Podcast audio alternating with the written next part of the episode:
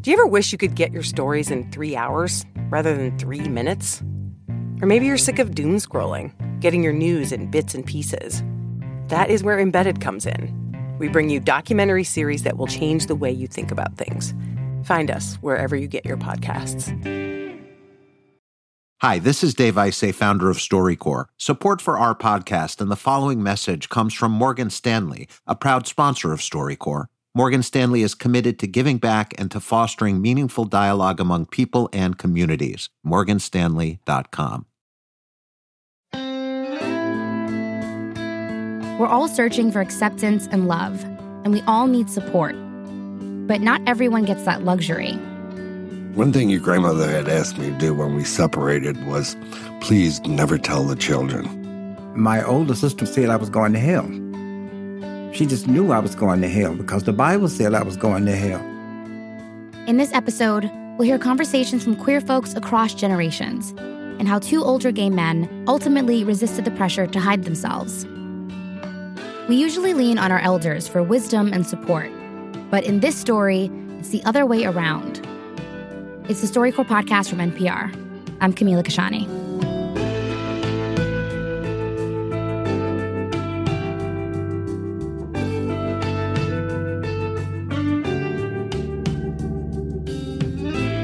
Tony Perry grew up in Niagara Falls, New York in the 1950s, back when being gay was known about but not talked about. He was from a big Italian family, raised a devout Catholic, so he kept his sexuality to himself. In 2009, he shared his story with his grandson, Jeffrey. I knew at a very young age, about six or seven years old, that I was different, didn't have a name for it.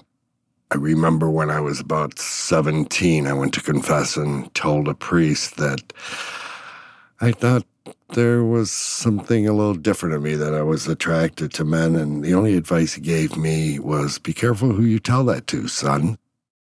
And Tony listened. He kept his secret all through high school. And then he joined the Navy, got married, and had three children. But one day, he decided to come clean to his wife.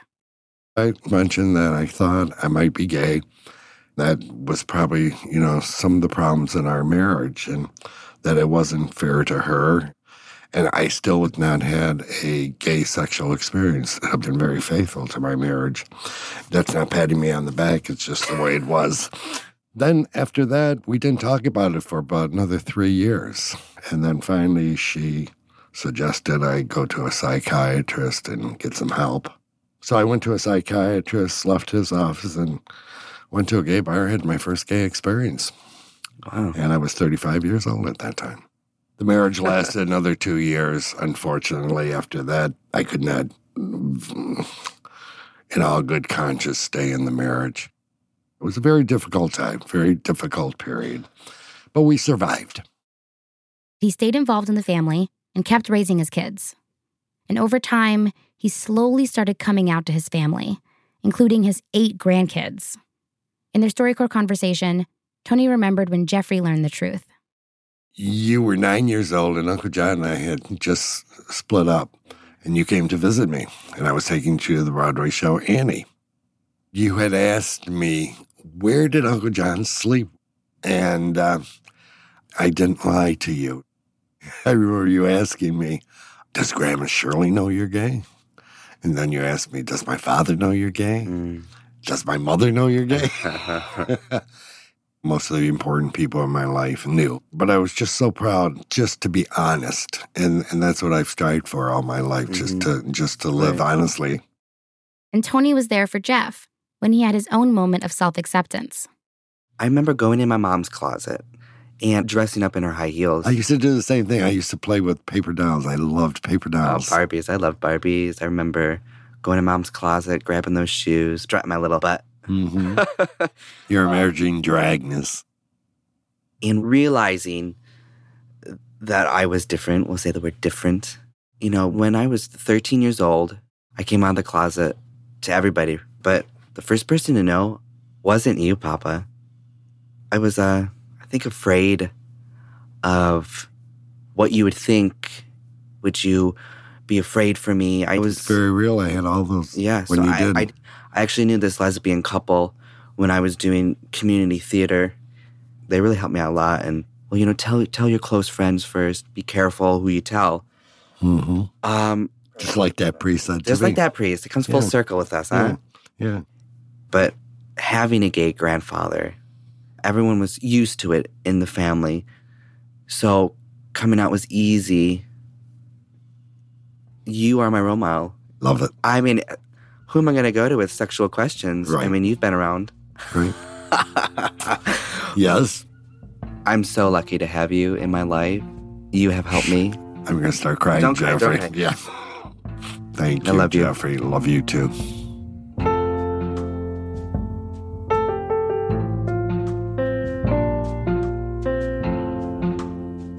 Jeff and Tony came back to record a second time, over a decade later in 2022. The country had changed, and so had they. Lots has happened. Yeah, I've gotten older. I can't believe I'm 82 years old. And I mean, in my life, I never thought I would see marriage equality No. come, but it did. And there's a real danger, I think, now that that may be taken away from us. And also, uh, your grandma passed away about a month ago, which was very hard. We were still very good friends. Yeah. When I think of the big family you've created and nurtured, you've always held the family together in hard times. And I'm proud of you for that. What does being a gay man mean to you in this stage of your life? Just being as authentic as I can be. I have no fear in coming out to people now, but I'm fearful that I'm going to be alone. My long term relationship ended about six months ago. It was a 22 year relationship, and I'm still grieving that. And I'm fearful that I'll never have the intimacy or the the closeness with another person. But I'm very fortunate that I have a very supportive family because a lot of gay men, family men uh, who come out lose Right. that. And I never did. I'm very proud of my part in your growing up. I can sometimes say that that's probably why I was put on this earth. Yeah, I know that. Not many grandsons and grandfathers could say, you know, I mean, you literally paved the way for me. You'll be my guiding light in a lot of my life's choices Oh. because you've always been.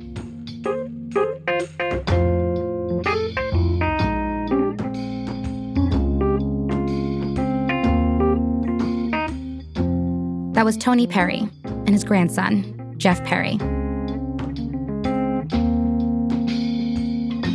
After the break, How would you identify yourself? Gay black male. I still don't like the term gay. I prefer same gender loving, but I can openly say it now when there was a time I couldn't. stay with us.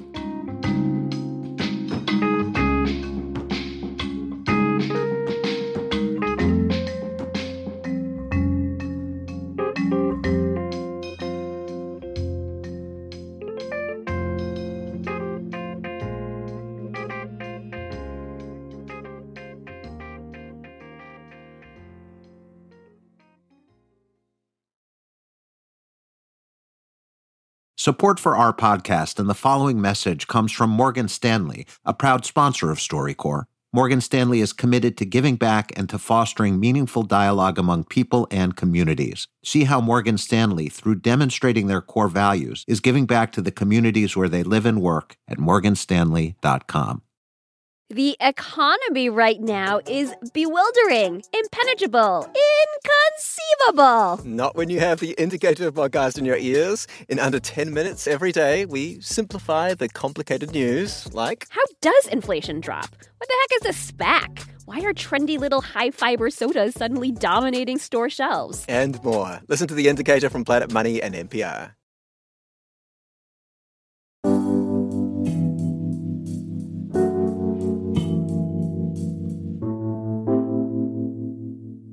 Having someone you can confide in is really important, especially when that person is someone you genuinely trust and someone who can relate to what you're going through. Claude Bowen grew up and lived most of his life in Los Angeles. And when he was 58, he went through a breakup and moved to Atlanta, Georgia, to be closer to his grandchildren. There, he met Richard Hutchinson in a support group for gay black men who were HIV positive. They came to StoryCorps in 2016 to talk about their experiences coming out and how it shaped them. We'll start with Claude. You know, I used to be teased by the kids, so I sit around on the porches with the women in the neighborhood. And I picked up their mannerisms, their gossip, and my flair for clothes came from women. I thought they were fascinating. And when they would talk about the girl down the street and the woman down the street that was a loose woman, and some of them, their husbands were messing around with me. So I was the woman that they were talking about. One chased me with a razor. And I never told my mother why that woman was chasing me. And that was really, really scary because I believe if she'd have caught me, she'd have cut me. And the thing about it is, I don't think she did anything to him. It was my fault. Yeah. And I think that we mess with these guys who out in public don't want to even acknowledge our presence, Mhm. but yet behind closed doors, they want the benefits of our bodies, right? Right. And it's really, really a horrible feeling to be with somebody.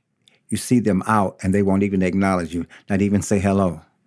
You don't have to acknowledge that we've been together, but you, I've been through that and I know what that feels like. That's a lonely feeling. Despite the culture of the 1950s, Claude didn't repress himself, and he didn't care about what the consequences might be. My style of clothing has always had a feminine flair. Mhm. And that made my mother uncomfortable. She didn't want me going family functions. I could see when I walked in the house that she was just terrified of what I might have on or what I might say. That really, really drains you trying to fit in. My sister was going to send me to a therapist. But I said, I'm not sick. Mm-hmm. She had lots of gay friends. She just could not handle the fact that I was gay. And my parents felt that they had done something wrong. They didn't understand that I am who I am. That's not a birth defect. Mm-hmm. But when you hear it enough, wow. Did any of those messages ever fall on you and impact how you see yourself? Yeah. It was so hard, like growing up. For me, there were times where I just wanted to be around the girls, you know, running Yeah. down the street, playing double dutch, jumping hopscotch. My mom would notice things like that. And I remember times where she would literally like take me by the collar of my neck and throw me up against the, the refrigerator and like, you're not gonna be gay. As if to beat it out of me or push it out of me. And I know now we have more freedoms than your generation, but I think that being a black man, first of all, it comes with things that we have to deal with every day. And then trying to identify as a gay man. And you know, being a black gay man goes against black masculinity, right? Right. And I'm just trying to be a a young, educated, wholesome black boy. And it was so hard. And you know, my parents feel like they did something wrong. Like they didn't raise me the right way because my father must have like allowed me to become a gay man. And it was just like, no, like my father has been the greatest example of a black male I've ever had. And something that I often don't talk about is that I have a seven year old son. And in the, the eyes of my son, there's no judgment. Right. There's no hatred. There's no gay this, less than a man that. There's just that this is my father. Period. Period. And I think he's more accepting of me than I am of myself. But now I'm able to sit down with my father, who is a black male, and identify wholeheartedly who I am as a person, and him not see me less than a man. I had never faced my father. We never had that conversation.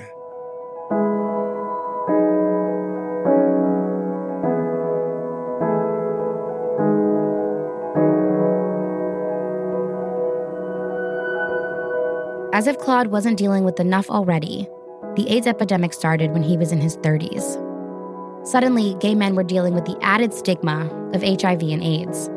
It was initially referred to as the gay cancer, and Claude remembers this time with a lot of heartbreak. And just a note part of this story mentions suicide. When HIV first hit, we said it was a white boy's disease until our friends started dying. And the way that the hospital staff treated people in those days, the doctors and nurses came in with surgical masks and gloves, and many brothers that were HIV positive just withdrew and they did not want to go into treatment because of the way the medical profession treated them. Mm. You know, I had buried a lot of folk that was so beaten. One of my younger brothers found out he was HIV positive, and he sat on his patio and blew his brains out. Hmm. And he was about your age. The stigma is so great. Claude tested positive for HIV in the late 80s and has worked in the community to prevent HIV infection since his diagnosis. So when he met Richard, who had just been diagnosed, he found someone he could mentor. How do you think HIV impacts the attitudes of the black gay community? I think there's a lot of nobody wants me because I'm damaged good. And that other message, you deserve that. That's your punishment. God is punishing you. We internalize all of that. Man, you know, I'm openly HIV positive young gay black man. And if I can openly talk about being positive, it opens doors for so many more conversations. But there was this very fine man that I was trying to talk to, and he was like, You shouldn't tell people your business like that. And I was just like, I love your concern. I get it, but you have to understand that I'm not doing this just for me. I'm doing this for our community. And he couldn't wrap his mind around why I wanted to disclose that type of information. You know, I applaud you for being that open. But it also saddens me that at 26 that you're infected. Mm-hmm. That means that we didn't do as good a job as we thought we did because you shouldn't be, you know? Yeah. But for me, just having an older black gay man in my life is not only empowering, like I can look forward to being a 68 year old black gay man who's living with HIV, right? I appreciate being able to have that role model that you weren't able to have. I can see the future in you. So, this brotherhood is something that pushes me every single day to have someone like you in my life.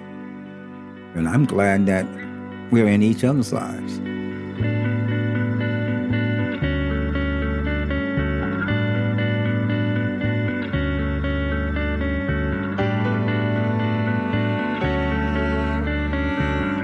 That was Claude Bowen and his friend Richard Hutchinson at StoryCorps in 2016.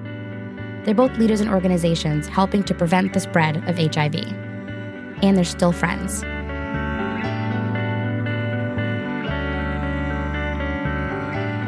That's all for this episode of the StoryCorps podcast.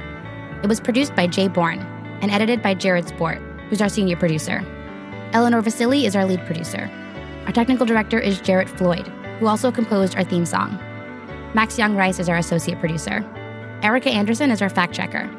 Our story consultant is Jasmine Morris. Special thanks to Jeremy Helton, Joe Corona, and Brittany Bromfield. To see what music we use in the episode, go to storycorps.org, where you can also check out original artwork by Lynn Lucia.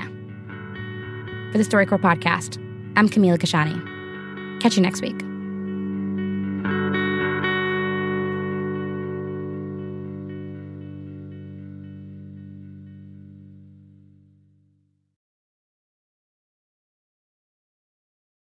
Support for this podcast comes from the Corporation for Public Broadcasting, a private corporation funded by the American people. On NPR's Throughline, we cannot function for 24 hours without cobalt because it's in our smartphone, our tablet, our laptop. And as a consequence, the lives of the people living in that part of the Congo descended into just a catastrophe. Find NPR's Throughline wherever you get your podcasts. Humans are kind of overrated. Over on Shortwave, a science podcast, we're only kind of kidding. We're bringing you the wondrous world of animal science to your daily life. From queer animal love stories to songbird memories, we're showing you how critter knowledge informs human science. Listen now to Shortwave, a podcast from NPR. On It's Been a Minute, we're keeping you in the know when it comes to culture. I break down the latest trends and the forces behind them and introduce you to the creatives who think deeply about how we live today. Come for some good old cultural analysis and have a few laughs with me. Listen to the It's Been a Minute podcast from NPR.